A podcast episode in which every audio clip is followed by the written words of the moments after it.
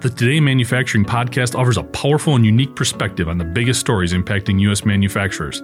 Anna Wells, David Mantey, and Jeff Reinke apply their experience as editors of industry leading brands Manufacturing.net and Industrial Equipment News in providing in depth analysis of the latest headlines. Their insight, along with a mix of humor and human interest, makes Today in Manufacturing a go to source.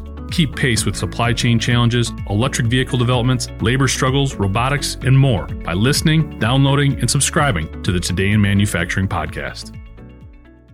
Reporters test Amazon by selling items found in a dumpster. I'm Anna Wells, and this is IEN Radio. When you're the biggest e commerce company in the world, people love to bag on you. And if you're Amazon, sometimes you deserve it. According to an article in Business Insider, third party sellers accounted for 58% of Amazon's gross sales in 2018. And the sales can certainly be gross, according to a recent story in the Wall Street Journal. That's because the journal says its reporters, in an attempt to test the oversight of Amazon's third party seller network, were able to successfully sell products via the platform that they'd found in a dumpster. The outfit says it was following up on reports from dumpster divers that it was easy to list discarded toys, electronics, and books on the retailer's platform. Reporters obtained the trashed items, cleaned and packaged them, and then sent them to an Amazon warehouse where they would take advantage of the Fulfillment by Amazon service.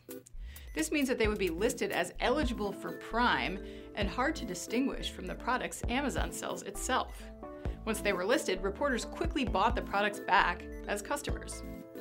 One package, they said, even came back in the original box they'd sent it in, not Amazon's own packaging, and appeared to have been unopened. And it was food, retrieved from a dumpster at Trader Joe's. Trader Joe's told the Journal that it doesn't approve of any of its products to be sold on Amazon, though the seller's account wasn't actually flagged until much later, and nobody confirmed the origins of this new third party seller's products. Following the report, Amazon added to its list of unacceptable items those intended for destruction or disposal. And a spokesperson told the Journal that Amazon expects its sellers to act honestly and fairly, which begs the question does anybody actually check? Well, not according to former Amazon compliance director Rachel Greer, who told the Journal there is absolutely nothing stopping you from dumpster diving. We already know Amazon has a counterfeit problem, and Business Insider suggests that stories like the Wall Street Journal's only compound the problem of growing consumer distrust, saying that as problems continue to crop up, consumers may consider shopping elsewhere.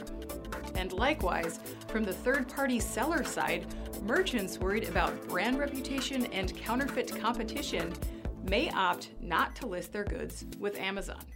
I'm Anna Wells, and this is IEN Radio.